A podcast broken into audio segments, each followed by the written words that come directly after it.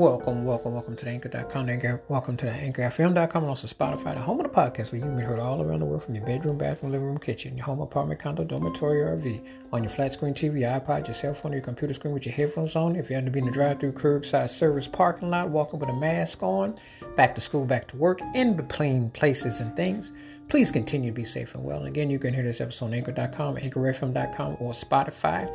Appreciate your continued support. And now on with the episode.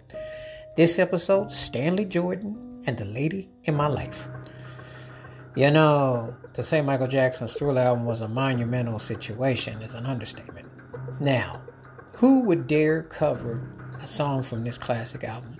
And you know you're going to be held accountable if you don't get it right, because this is arguably the mother of all pop albums. I mean, Michael Jackson came out with an album that was kind of like a cell phone today. I mean, you had it was like a necessity, it was mandatory, and it was that huge and that big.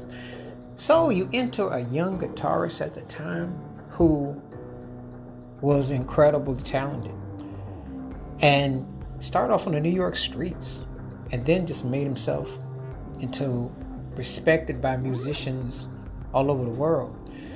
And he takes on the, you know, it was one of there was only one or two songs on the album that wasn't uh, released as a single. So Michael had seven out of nine songs that were hits. That's a whole nother story, another day, another time. Because I can talk about Thriller till the cows come to March.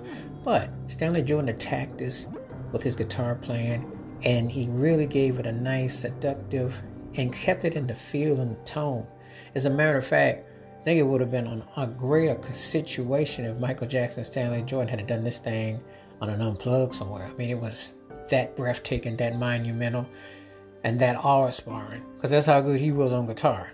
And the lady in my life, the last song on Thriller, was some people's favorite slow jam on the album. You, know, there's debate between that and Human Nature.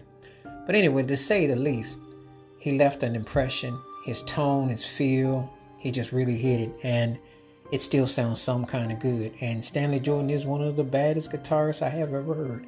And he really put something on covering a classic from a classic album. So, what a way to come out of the gates because you had to bring it, and he brought it. Wash your hands, keep your mind clear, watch out for nothing. Please give me thoughts and takes on Stanley Jordan, the lady in my life, and how this song stacks up in his catalog. This guy is one of the baddest guitarists ever. Keep it funky, keep on the one. Please be safe, be careful out there. If you're not heard Stanley Jordan's The Lady in My Life, please do and let me know your thoughts and your takes. Again, you can hear this episode on anchor.com, anchorfm.com, on Spotify. Please continue to be safe and well. Till next time, we catch you. Peace the best. I'm out.